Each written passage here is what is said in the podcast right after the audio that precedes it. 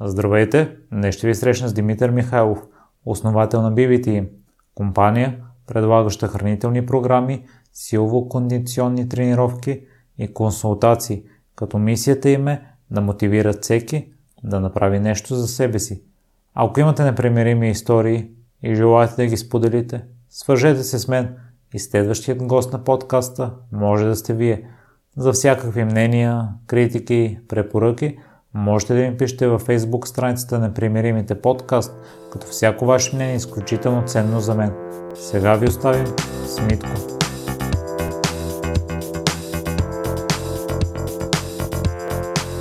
Здравей, Митко, и благодаря много за приятата покана.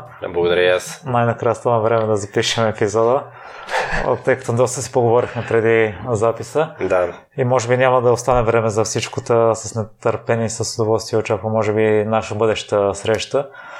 Та в днешния разговор може би ще стигне времето само да се разкажеш твоята история, част от твоя път. Ти още много малко се занимаваш активно с спорт. Започна си с гребене преди минеш към тренировките с тежести. Даже и с а, музика си го съчетава. А, да, откъде започнем? От, е, от, от, от спорт. В много рана детска възраст гребането много ме впечатляваше като, като спорт и реших да пробвам.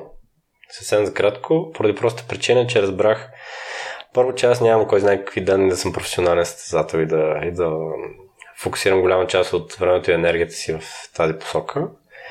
Второ, и родителите ми не ме виждаха особено нито като спортист, нито като музикант. И рано-рано разбрах, че ти или трябва да дадеш на 100% себе си в спорт какъвто е грането, или трябва да се занимаваш нещо друго. Така случиха събитията, че беше началото на лятото на 99-та година.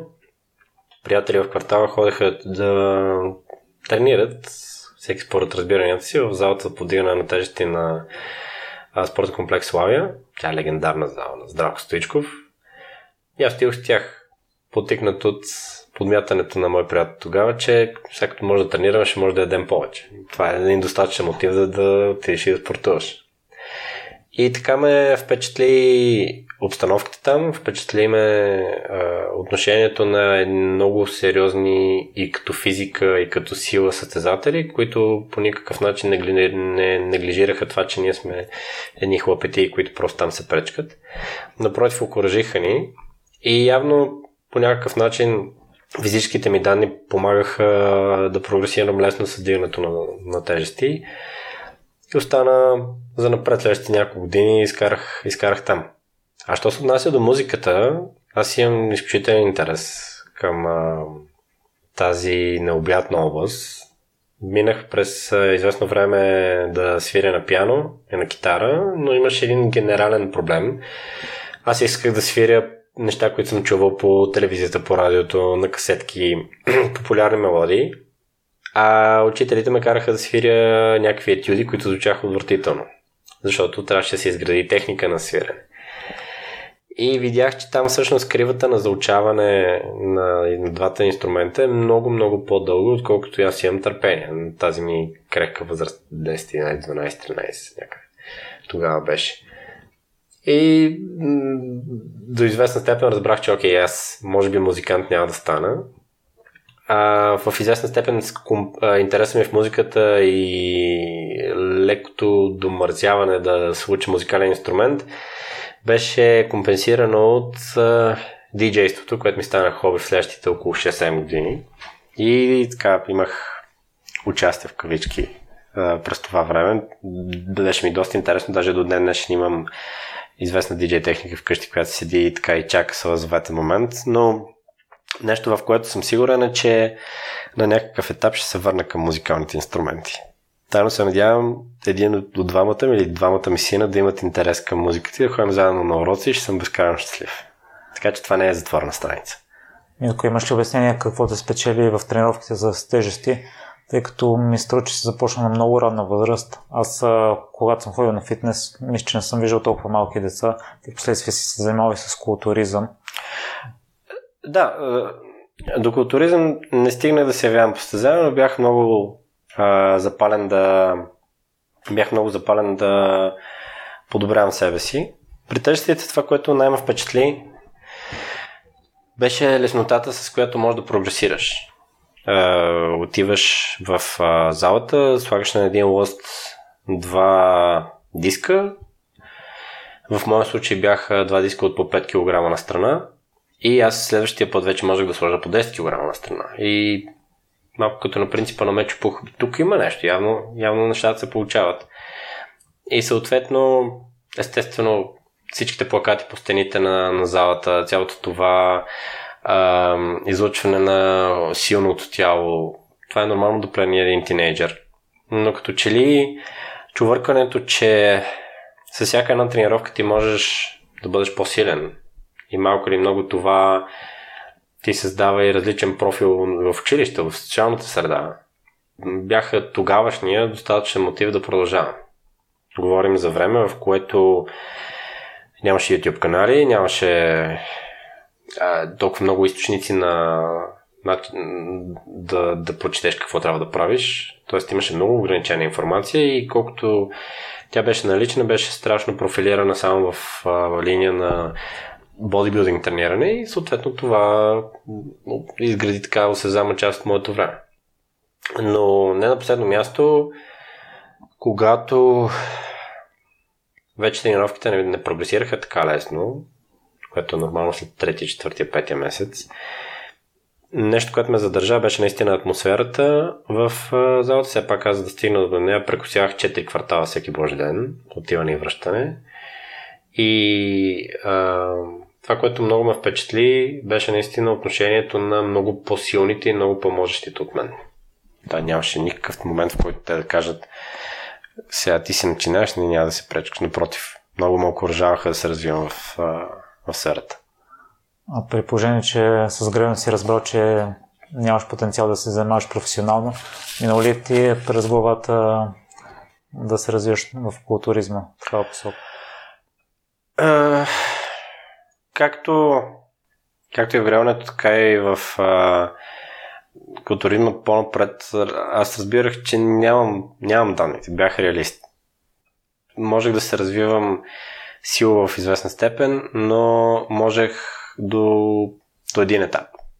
А логично е, когато тренираш с тежести, ти минава през а, главата идеята, че можеш да се занимаваш така да, да вложиш повече усилия на едно по-сериозно ниво. Аз имах приятели, които се занимаваха с а, културизъм, ходеха по състезания. Единия вече даже и почина, за съжаление, в резултат на неправомерните си действия в тази посока. Но и както беше и в а, гребането, така и в а, културизма, въпреки че бях преминал през абсолютно всеки а, детайл на тренировките, записването на повторения, на тежести, на програми като цяло, през подготвянето на храната, пропорции, грамажи, следене на калории, всичко, което можеш да се сетиш като тинейджър. А, разбира се, без стероиди. До този, този момент това е темата табу и аз съм много сериозен много сериозен приложник съм на тезата, че тази, тази тема въобще не трябва да съществува преди при спортуващите. Преди малко казах един пример защо е така. Uh, давах си сметка, че няма да правя всичко на, на, на всяка цена.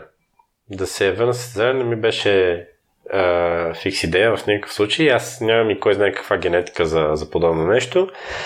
Да, силата им вървеше добре, прогресирах окей, но нямах тази uh, добра сепарация на тялото, че да постигне нещо съзнателно и нещо значимо на, на този подиум. И рано-рано разбрах, че това не е моята чаша чай. От, още като ученик съм, има го явно си поноса за себе си, старах да, да предприемам премерения риск. Да не правя глупости. Може би защото имах много адекватни примери около мен и в едната и в другата посока и тренирах се с хора, които бяха доста трезво мислещи и това им помогна и аз да си изграда като, като профил. Така че моята а, забава с а, бодибилдинг и натуралния бодибилдинг в частност беше до това да тренирам редовно, да ме изгради като характер, като визия до известна степен, но нещо по-натам. Никога като човек, който е пробвал различни тренировки с тежести, в миналото забелязвах, последните една-две години може би, че Едната група заклемяваше другата. Кросфитърите казваха за бодибилдерите, че не могат да се движат, не са подвижни. Бодибилдерите потвърдяха обратното, че кросфита не е никакъв спорт. Какво установите, какво ще кажеш на тези групи хора, които едва ли не, не приемат различните? Ние като хора сме склонни да маргинализираме. Склонни сме а, доста праволинейно, прибързано в повече случаи да кажем черното е такова, бялото е онакова. Добро и лошо, дени и нощта, а, това срещу това. Общото между а, хората и да кажем автомобилите, че ми е любим пример, е точно нищо. Тоест, ако може да произвеждаме автомобили на поточна линия с ясни стандарти, това не може да се, да се каже при хората. Имаме толкова емоционални, анатомични, физиологични а, разлики, че за всеки би могло да има по-добър начин, който да не е също така добър за неговия приятел. И тъй като, за съжаление, голяма част от двигателя на комуникацията, на общуването между хората и на действията им, за съжаление, емоционална и лежи на, на его, там започват такива безмислени спора. Аз, бидейки модератор на дори най-големия към момента форум в България по темата, съм видял е, хиляди постове и хиляди мнения и дискусии, които в крайна сметка са една добра раздумка, да убием време и да полафим, но нищо, нищо продуктивно не е излиза от този тип разговор. Ясно е, че който спорт да хванем, има екстремами, които са непотребни, които не биха довели до нищо продуктивно в дългосрочен план, ако приемем, че основополагащата линия и на BBT им в частност е да търсим устойчивите модели на поведение, които в дългосрочен план ще ни държат здрави и силни. Крайностите в бодибилдинг и в кросфита не са такива. Не е случайно и в двете сфери, в професионален план, се дава крачка назад и се дава фокус върху тези величини и тези резултати, които обикновеният човек би могъл да постигне тъй като все повече хора разбират, че трудно е да бъдеш най-нацепения, най-силния, най-бързия и да ходиш на работа и си гледаш децата. Това не е толкова проста задача. И на практика е невъзможно. Ми тогава целият твой път, а, свързан с тренировките и с а, храненето, е бил изпълнен с многобройни грешки, както твърдиш.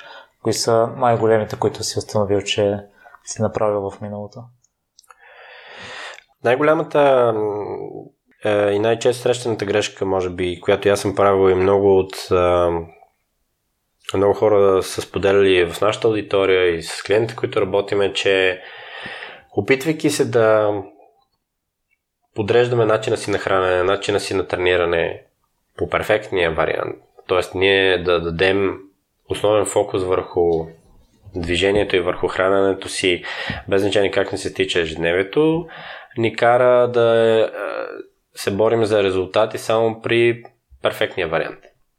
Да, обаче, колкото повече напредваш в живота, толкова повече ангажименти имаш, толкова повече отговорности, вероятно толкова по-малко време. И не е случайно най-често срещаната причина, поради която представи си BBT има сайт на 20 години. Има хора, които са с нас от самото начало. Има хора, които изчезват, т.е. акаунтите им не са толкова активни или въобще не са активни. Все още е в а, други мрежи, дали ще е в Facebook, дали ще е в LinkedIn, или, или на улицата буквално се срещам с хора, които ме препознават и ми споделят, че там на времето аз имах еди къси, значи някои от пякорите и потребителските има, не ги помня. И на въпроса ми, добре, защото няма сега. И винаги съм смятал, че ние правим нещо грешно, че хората вече не се припознават с а, нашата линия на развитие, че а, ние по някакъв начин сме сгубили тяхното доверие. Най-често срещаната причина, то е да кажем от 10 души, може би 8-9 ще кажете. Вече нямам време. Това е. Тоест, това е, това е фундаментална грешка. Ние не се подготвяме да се грижим за себе си и да имаме а, устойчивото поведение и навици, да се грижим за себе си, когато няма да имаме това време. Няма да имаме време да си приготвим храната. Няма да имаме време да тренираме по учение. Няма да имаме време всичко да се случва под наш контрол. И тази грешка, колкото по-бързо се адресира и колкото по-адаптивни станем, толкова по-добре ще може да се справим и когато, въпреки че нямаш време и да дори да си свикнал да тренираш по 2 часа, имаш само 15 минути, да не кажеш сега, но то това не е нищо сравнение с предишните тренировки, които съм правил, а да се стараеш да направиш най-доброто в контекст. Това е най-важното. Да направиш най-доброто в контекста на времето и ресурсите, с които разполагаш. И защо сте в момента има такъв сайт като BB в който засягате именно това, но ти не си стартира с такава идея за да започна като бизнес. Аз смятам си, че цял живот ще бъдеш програмист, както си говорихме преди записа. А, просто ще питам а, какво стана на следващия ден, тъй като ти се работи като софтуерен инженер, след като си напуснал и вече си се отдава изцяло на BBT. Това беше много, много естествено решение. Знаеш, беше връщам малко лентата назад. Да, факт, аз получих първи компютър, може би, когато бях на 4, ако не се лъжа, и то ме плени. Аз бях убеден, че ще се занимавам цял живот с компютри. Беше ми страшно интересно. А, знаех, че само това ще уча, съответно влязох в техническия университет, учих информатика, завърших, станах софтуерен инженер по диплома, по професия, по какво се сетиш. И изкарах 3 години в голяма софтуерна компания. Всичко по учебник. Но тук е всъщност най-често срещаната причина защо хората за, за, не пускат корпоративен свят след своята мечта. Първо, защото в голяма степен в а, една корпорация ти си част от един механизъм, крайния резултат, от който ти може би не го виждаш. Докато дет, по детски любопитството ми в сферата на BBT. Всичките тези неща, които постигахме като общество с екипа ми и най-вече тези, които не успявахме да постигнем години наред, ме провокираха много повече. Бяха ми много по-интересни. Дори когато бях наясно, че аз в големия корпоративен свят на, на IT бранш няма да изкарам кой знае колко, все още не бях сигурен на къде ще се развие BBT им като проект. Но 2008 мисля, че беше когато вече бях решил да напусна и репетирах десетина пъти какво ще кажа на, на изпълнителния директор, защото беше голямо неудобство за мен, тъй като те ме взеха, още не бях записал първи курс и направиха голям жест към моя милост. И аз сега напускам, някакси имах усещането за изключително предателство. И репетирам, там правя, струва, обяснявам. Вероятно съм казал и един процент няма нищо общо с репетирането. Защото аз имах и продължавам да имам изключително уважение към Миро, така се казва изпълнителен директор на компанията, в която работех. Той ми слуша и слуша и слуша и каза, виж сега, да знаеш, че от тук нататък IT бизнес ще се развива, няма да изчезне. Програмисти ще се появяват под пътя над път. Обаче ти това, което си охванал да го правиш там с твоите хори, има много сериозен хляб в него. И това ми прозвуча като както си поощряваш малкото дете, нали? Да скараш го да, да мечтае. И още 2008 година той виждаше посоката на развитие на превенцията, на промоцията на здравето, по начин, по който аз може би я виждам едва сега. И никой няма да забравя тези думи, че той ми каза, винаги ще можеш да си наемеш програмисти, винаги ще можеш да си наемеш продукт менеджер или каквито и да е други. Но развивай начина по който можеш на практика да помагаш на хората. И от тогава ми се някакси се чувствах пряко отговорен, че трябва, трябва да го намеря този начин. И затова следващите години продължиха в а, точно тази посока. По какъв, а по каква методика, която може да изградим, така че да помагаме на практика на хората, не само да ги информираме какво да правят.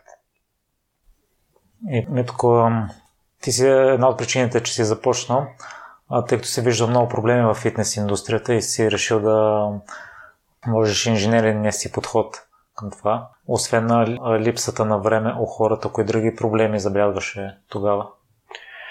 Зависи за кой етап питаш. Ако питаш за етапа след като напуснах и вече се насочих в а, това да го развием от хоби към, към бизнес. Един от а, проблемите беше, разбира се, липсата на време. Тоест как да разположим и да развием времето си в оптимален план, така че да можем да се храним адекватно, да се движим и това да се превърне в устойчив навик. Втория беше как да намерим работещите за нас решения, предвид факта, че има страшно много информация.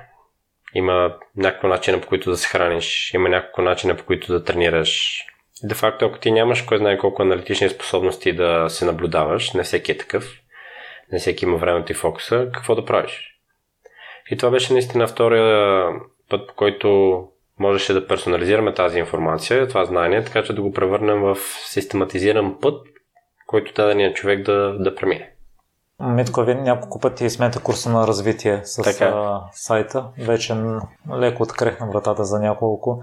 Спомняш ли си всеки един по-отделно? В известна степен да, тъй като те са били най-стресовите периоди. Тоест период, в който ти знаеш, че трябва да, да направиш нещо, но не си сигурен дали хората ще го разберат. Не си сигурен дали е правилното, тъй като всеки един а, такъв момент в историята на BBT назад е бил със все по-малко опит, все по-малко увереност, все повече риск, тъй като и, и екипът е бил по-млад и посоката не е била толкова ясна. Но някакси се е случвало естествено. Естествено, защото е назрявал момент. А, като разбиране, като умения, като всичко, което а, е необходимо като колективно знание на, на екипа ми и на момента да, да го направим. 2006 беше, когато ясно разбрахме, че трябва да разграничим темите между фитнес, обикновено трениране, изграждане на хранителни навици и цялата група на силови спортове и на професионален бодибилдинг.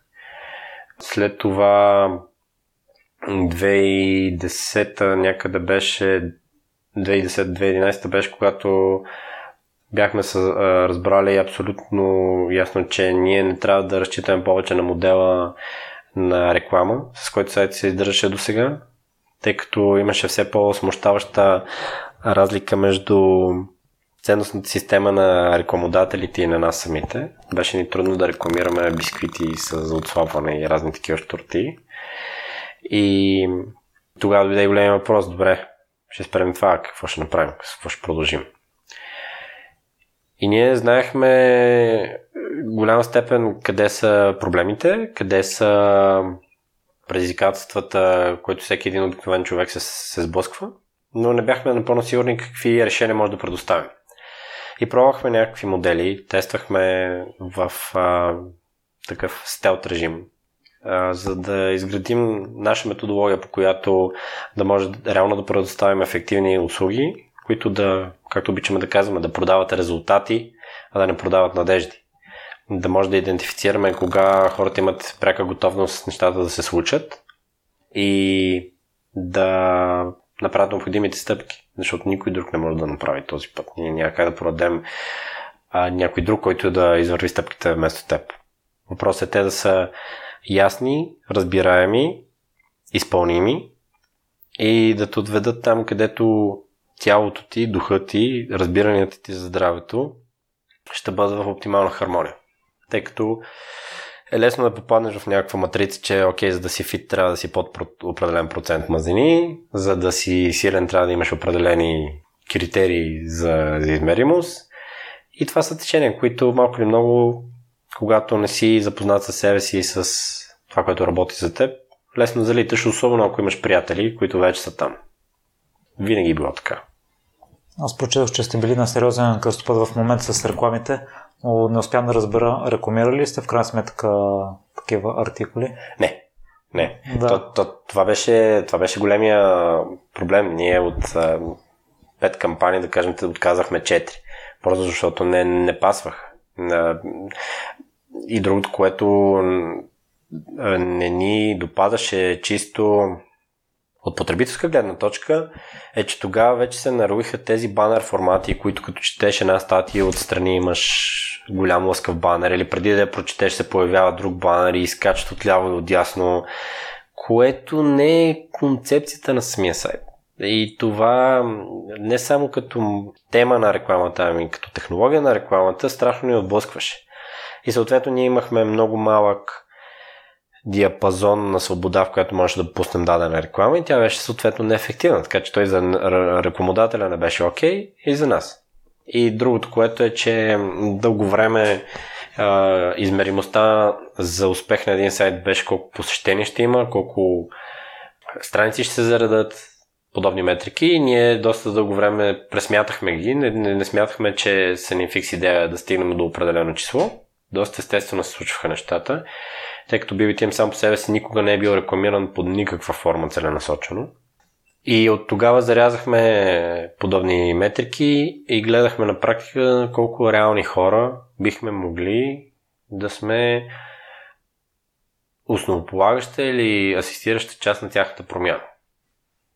А лесно ли си взема такова решение за отказ, тъй като вие сте разчитали основно на това и аз ви паля за това, тъй като аз също не бих заставал за, с името си за нещо, което не подкрепям, нещо, което не е с моите разбирания, но пък от друга страна, ако тогава нали, сте искали да продължите да се развивате и да използвате този подход, едва ли не са ви необходими тези приходи. Става нещата са малко на кантар.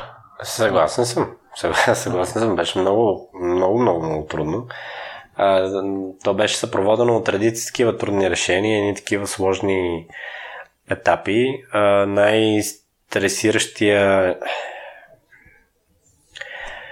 да го кажа така, най-стресиращия етап на взимането на решение от мен лично беше, когато зад гърба си имах екип, който ми вярваше и продължава да ми вярва безрезервно, което може би е най-ценният ми актив нещо, което съм се умял да предразположа да се създаде хората около мен. И а, те да са готови да те последват независимо къде, защото вярват на решенията си, решенията ти, докато ти самия не вярваш на решенията, които взимаш. Тоест ти самия не си сигурен, че това са правилните. И бяха такива доста трънливи години, бих казал, а, тъй като в а, България навлизаха и доста, доста новости. Кросфит, ако щеш, доста групови занимания, доста повече фирми за добавки. И тук се появи ясната ясната въпросителна в главата ми, ние трябва ли по какъв начин да следваме трендовете или да останем верни на своите принципи. И това беше голямо, голямо предизвикателство, защото да, факт, ако беше продължил пътя ни на развитие с трендовете, вероятно щеше да е по-печелившо, но може би към днешна дата не сме сигурни дали щяхме да сме където сме.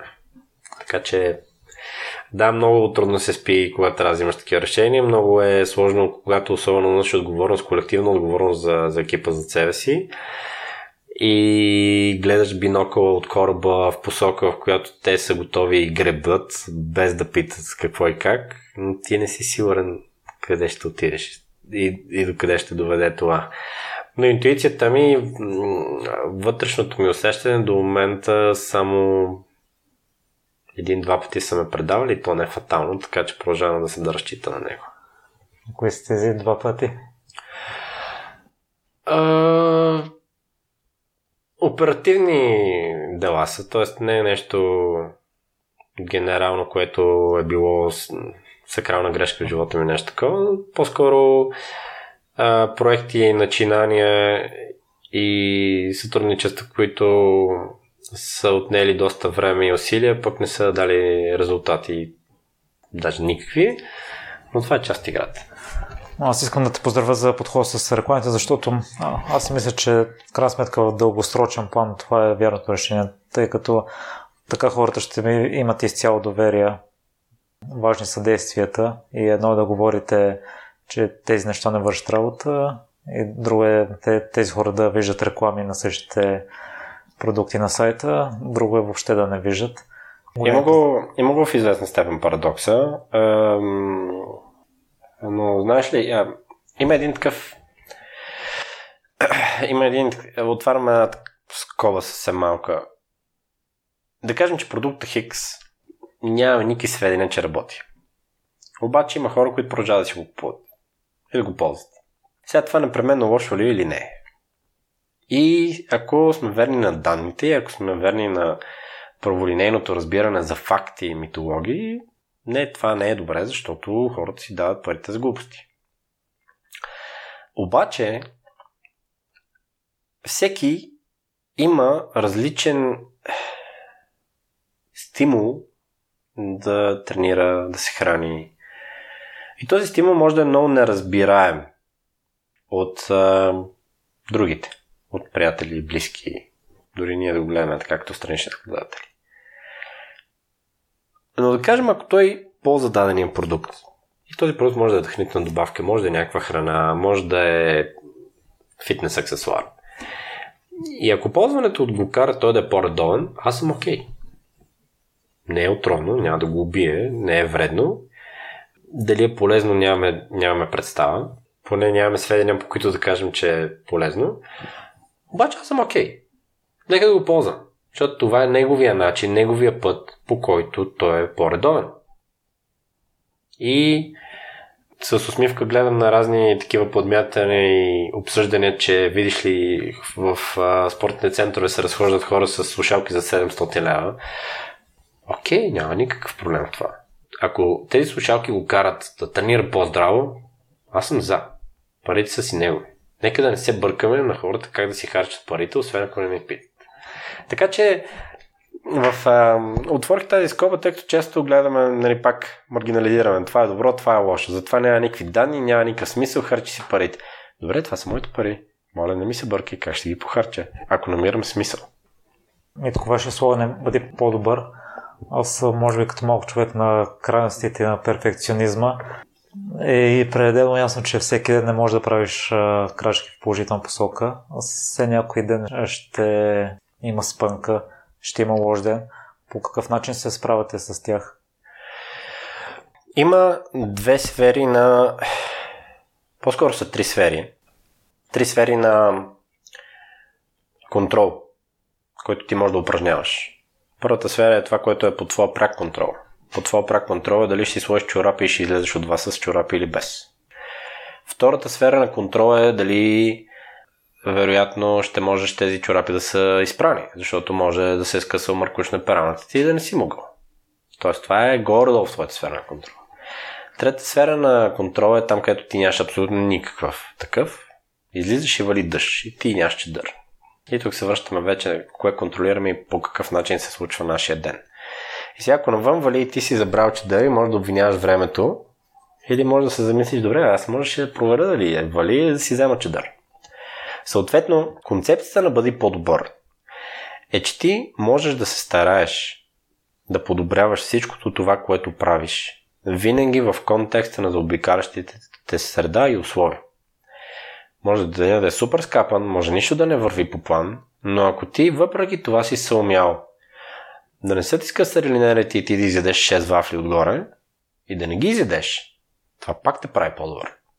Така че е въпросът как ще погледнем над дадената ситуация и как ще се справим по най-добрия начин в контекста на това, което се е случило. И за това искаме да стимулираме хората да мислят за по-добрите решения, без крайности, защото единствената крайност, която човек може да постигне в живота си е да умре. Просто оттам няма, поне никой не е казал да се върне. Умираш и толкова. Няма по-добра смърт, най-добра смърт. Ти просто умираш. Но всичко друго, което се случва, може да бъде в по-добър контекст, по по-добър начин. Най-вече върху това, което е под твой контрол и то неминуемо рефлектира върху това, което е в относително казано твой контрол. И най-вече не мрънкай за всичко друго, което е извън него. Просто няма, няма никаква, нищо няма да се промени от, този, от това действие. Наскоро отпразнувахте 20 години от създаването на BB Team. Кои са най-големите уроци, които научи за това време?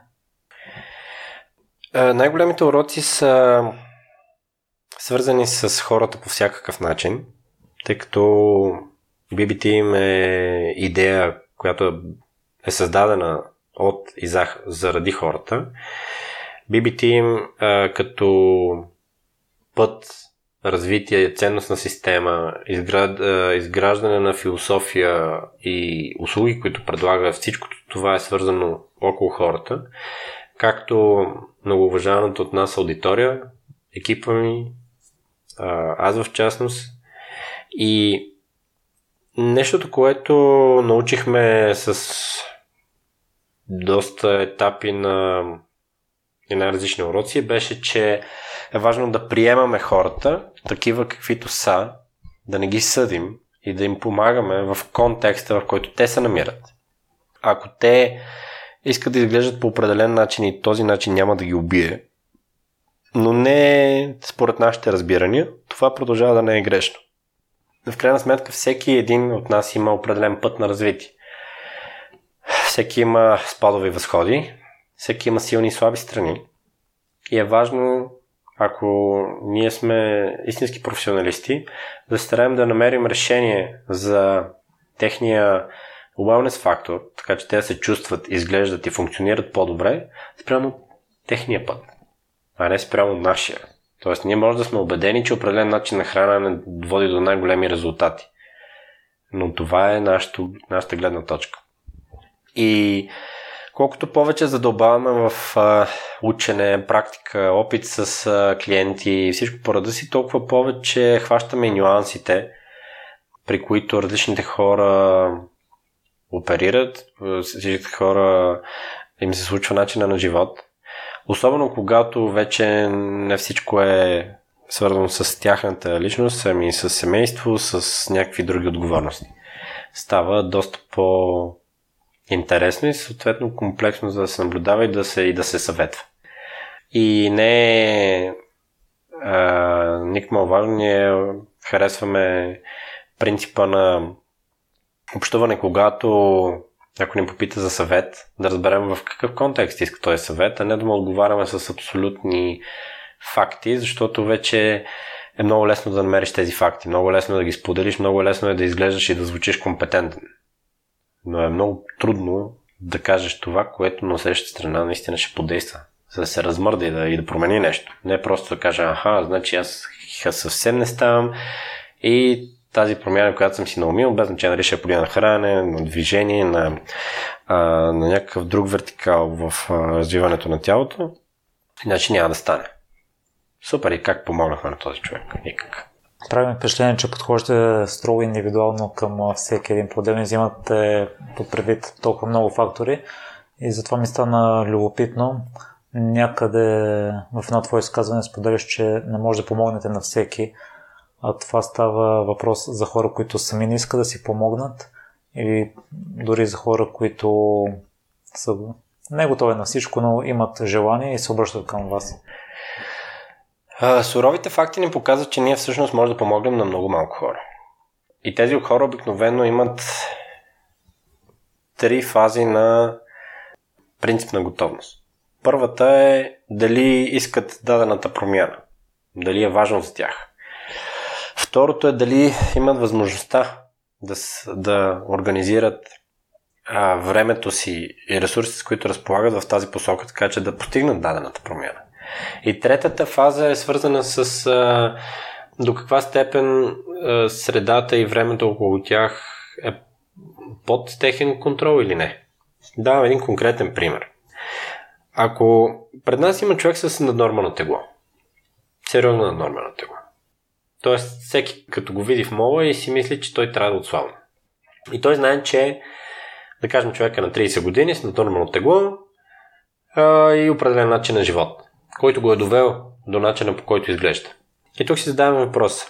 Този човек доста години назад, може би едни съзнателни 20 години назад, е правил това, което е правил, за да изглежда по този начин. До каква, сме, до каква степен смятаме и до каква каква е вероятността ние да намерим план за действие, който този човек ще го мине, ще се промени и след, да кажем, една година няма да е на, на стартова позиция. Тоест промяната ще бъде трайна. Защото бъдещото поведение е в функция на предишното поведение. И освен ако не се случи някакъв катарзис, трудно може да се, да се направи така, че той започва от понеделник и няма нищо общо с човека преди. Не случайно има доста такива реалитите и в Штатите и по света и доста програми за резки промени в начина на изглеждане и функциониране на хората, които не дават трайни резултати. А този тежък йо ефект, който има изключително съответно и неприятни последици в физическо и психологично естество, не са нужни никому. Така че ние не гледаме непременно, че този човек трябва да бъде 40 кг по-лек. Да, знаем от, според учебниците и според всичко по реда си, че това е по-добре. Но той няма начина по който живее, няма средата и условията да задържи тези промени. Така че тук е по-скоро да се мисли как да се промени първо средата и тя да повлече вече визуалната и физическата промяна. Защото тогава ще намерим трайния начин, по който той ще остане в новия си, а, из, а, в, нов, в новия си начин, по който изглежда и по който функционира. И за това сме реалисти. Затова сме реалисти и затова всички тези бомбастични твърдения, които ни заливат в нашата мила любима сфера на фитнес индустрията, до болка знаем защо не работят и, и не са неефективни. Защото не е лесно, не е бързо, не е просто. Напротив. Изключително тежка, трудна и бавна стъпка е вътрешният двигател, който трябва да се запали за един човек да се промени. Особено ако той дълги години е вървял в една посока, която го е довела до състояние, което е крайно наложително да бъде променено. Относно трендовете ти споделиш, че ние не сме като повечето държави и не залитаме толкова бързо. Ти също твърдиш, че голяма част от тях не лежат на рационална почва, но конкретно в тренировките, да кажем, в последните години излизат всякакви типове. И според мен това е положителна черта, тъй като могат да офанат по-голяма група от хора, а пък от гледна точка на храненето, даден човек може да се поинтересува и може би да разшири малко кръгозора си и да сметне да приложи себе си това, което най-добре ще резонира с него. Стига да може да се наблюдава и стига да може да прецени адекватно какво работи за него, съм съгласен. А, причината да съществуват хора като нас, екипи като, като моя в случая, е, че а, имаш два начина, по които се справиш. Единият начин е, е съботно-неделно да си оправиш колата сам, както разбираш, или да отидеш на майстор. Другия начин е да викнеш бояджия вкъщи да направи стените както трябва и да се опиташ сам да ги бъдеш. Също нещо и в а, а, по на промяната на хранителния и на двигателния навици. Ти можеш да работиш с консултант, каквито сме ние, и ние ще спестим в огромна степен пътя, по който ти ще се поновота, ще ти помогнем с а, хора, които те наблюдават отстрани и гледат данните. Те не могат да, да усетят твоите емоции, но може да гледат твоето поведение. Тъй като доста често ние даваме плод на емоциите си и смятаме, че това, което правим е правилно. То дава нашите резултати. И се стараем да се придържаме към, към а, това поведение. То всъщност да не е особено продуктивно. И все пак има редица аспекти, които човек, който няма нужните познания и ниво на опит, ще му е доста трудно да обхване изцяло. Особено ако иска адекватни резултати в някакво обозримо бъдеще. А всъщност това е причината, поради която оставаш. Тази, това е причината, поради която аз останах залата за тежести. Защото виждах, че нещата се случват. Така че има двата пътя. А, смятам, че за по-скоро добро ние сме една идея по-консервативни. Не залитаме на всеки следващ тренд, който се появява. Защото нека да не се лъжим, голяма част от продукти и услугите, които излизат на пазара, работят на периферно ниво. Малко са тези неща, които променят човек отвътре навън.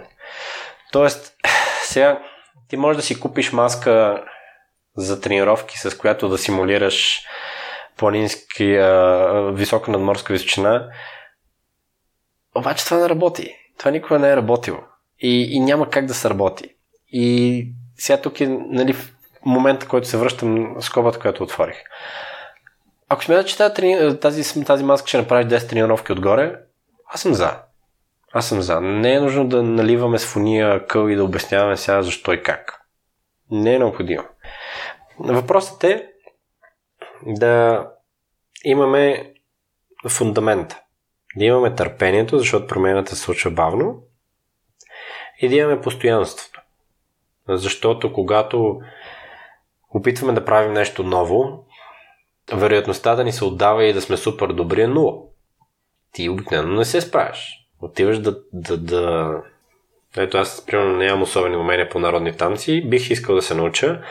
И вероятно, ако отида, няма никак добре да се справя. Но вероятно, ако отида след 10 тренировки, ще се справя малко по-добре.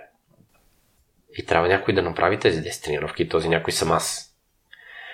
И това е всичко, което е необходимо. А, и тук отваряме на още една скоба. За съжаление, голяма степен ние разглеждаме много различни приложения за, за фитнес в широкия смисъл. За следение за храненето, следение на тренировки, какво ли още не. Голяма част от тях базират целите на, на погрешни фактори. И това кара начинът ти на мислене да се, да се ръководи по периферията. Любимия ми пример отваряш което и да е приложение най-често там те питат колко си висок, колко тежиш. Окей, колко искаш да тежиш? И до кога искаш да тежиш толкова? И с, с, формулите са ясни, всички ги знаем, прави се една крива и ти започваш да натикваш там себе си в едни калории в едни компоненти.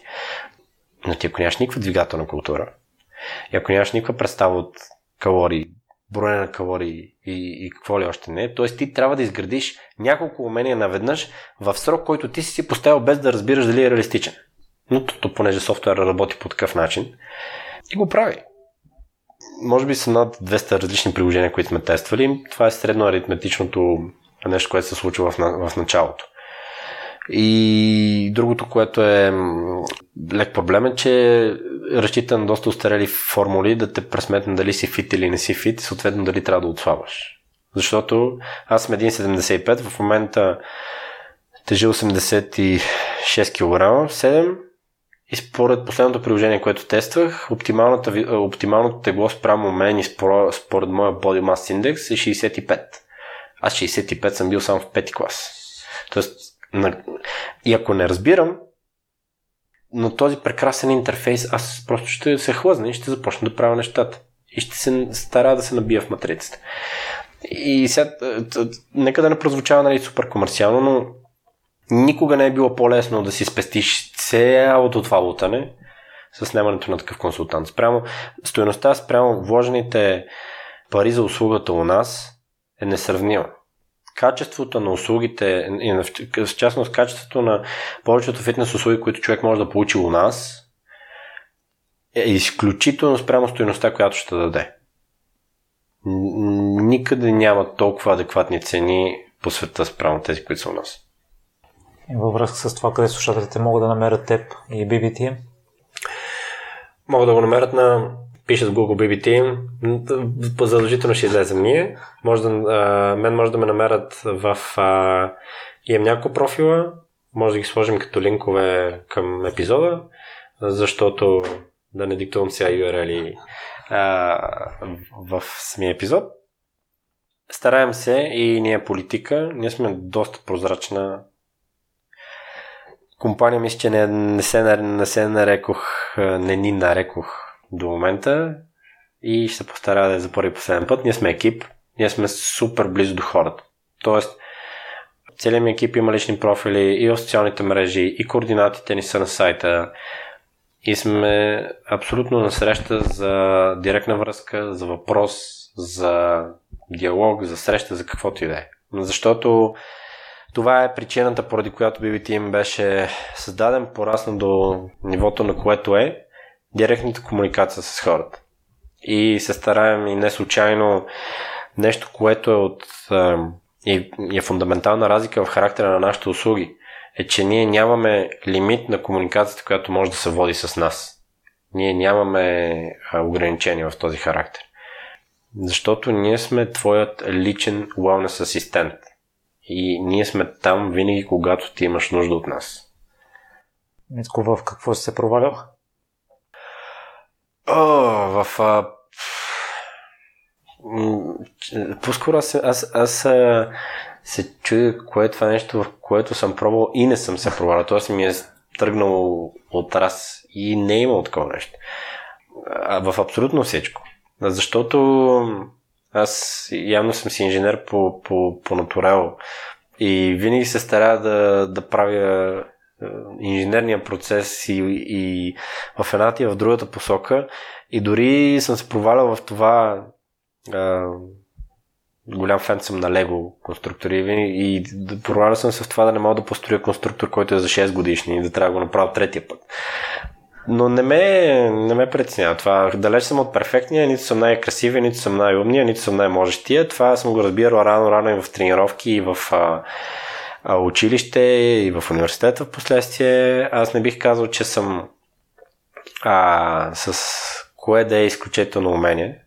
По-скоро се стара да бъда а, поливалентния играч в отбора. Тоест да се справя на работно ниво с широка гама от дейности, за да мога да съм добър екипен играч. И предполагам, че уроците, които учиш от провала, са просто да бъдеш по-добър на следващия, на следващия опит. Неминуемо. И мисля, че визитката ми показва това, че аз не се отказвам. Тоест не е нещо, което ще стане и... Тоест нещо, което съм си думал, че стане и сега, то не става и го зарязвам. Дори, както казах в началото, връщането ми към музикалните инструменти предстои. Е, може би след няколко години, когато поотрасна децата, но дори от това не съм се отказал, въпреки че беше много тягостен процес. А с какво се гордеш най-много, Митко? С... А... Аз много, много пъти споменах думата хората, но с две неща се гордея изключително много. По-скоро с три неща, да кажа. Първо с моето семейство, тъй като е голямо предизвикателство да, да изградиш такова и да има смисъл сутрин да си отваряш очите и вечер да има до кого да си лягаш. Второто нещо е с екипа, който се умях да изградя в BB защото нито един от този екип не е бил назначаван по обява за работа. Всички те са били част от обществото, всички те са били привлечени от ценностната система на BBT. И ние всички сме приятели, които по стечение на обстоятелствата работят заедно, което е, което е най-важното. Ние нямаме абсолютно никаква корпоративна структура, затова думата компания, като споменах, се усетих, че не е правилна. Ние сме просто приятели, които работим заедно. И напоследък ми прави впечатление, че все повече хора, които не ме познават толкова добре и хора, които са чували за мен, е, имат впечатлението, че съм доста сериозен професионалист. И това ме кара в известна степен да се зарадвам и в известна степен ме кара също така да съм много по-отговорен към всичкото всичката дейност, която извършвам и с ролите, които имам в, в BBT има и не само, защото ако това е стандарта за мен, ще се постарая той да не се промени. Искам благодаря много за днешната компания и съм изключително радостен на съдбата, че ти си бил единствения от твоята компания, която може да програмира и си качил програмите на всички, когато си бил на 13 години и оттам е започнало всичко. От тогава започна купона, да. Благодаря много и до нови срещи. Благодаря и аз за поканата, до нови срещи и до нови теми, които може да коментираме заедно. Благодаря, че слушахте целият епизод до край. Още веднъж, ако имате интересна история и желаете да я споделите, свържете се с мен и следващият гост на подкаста може да сте вие. За всякакви мнения, критики, препоръки, можете да ни пишете във Facebook страницата на Примеримите подкаст. Отговарям на всичко и всяко ваше мнение е изключително важно за мен. Лек и разкошен ден!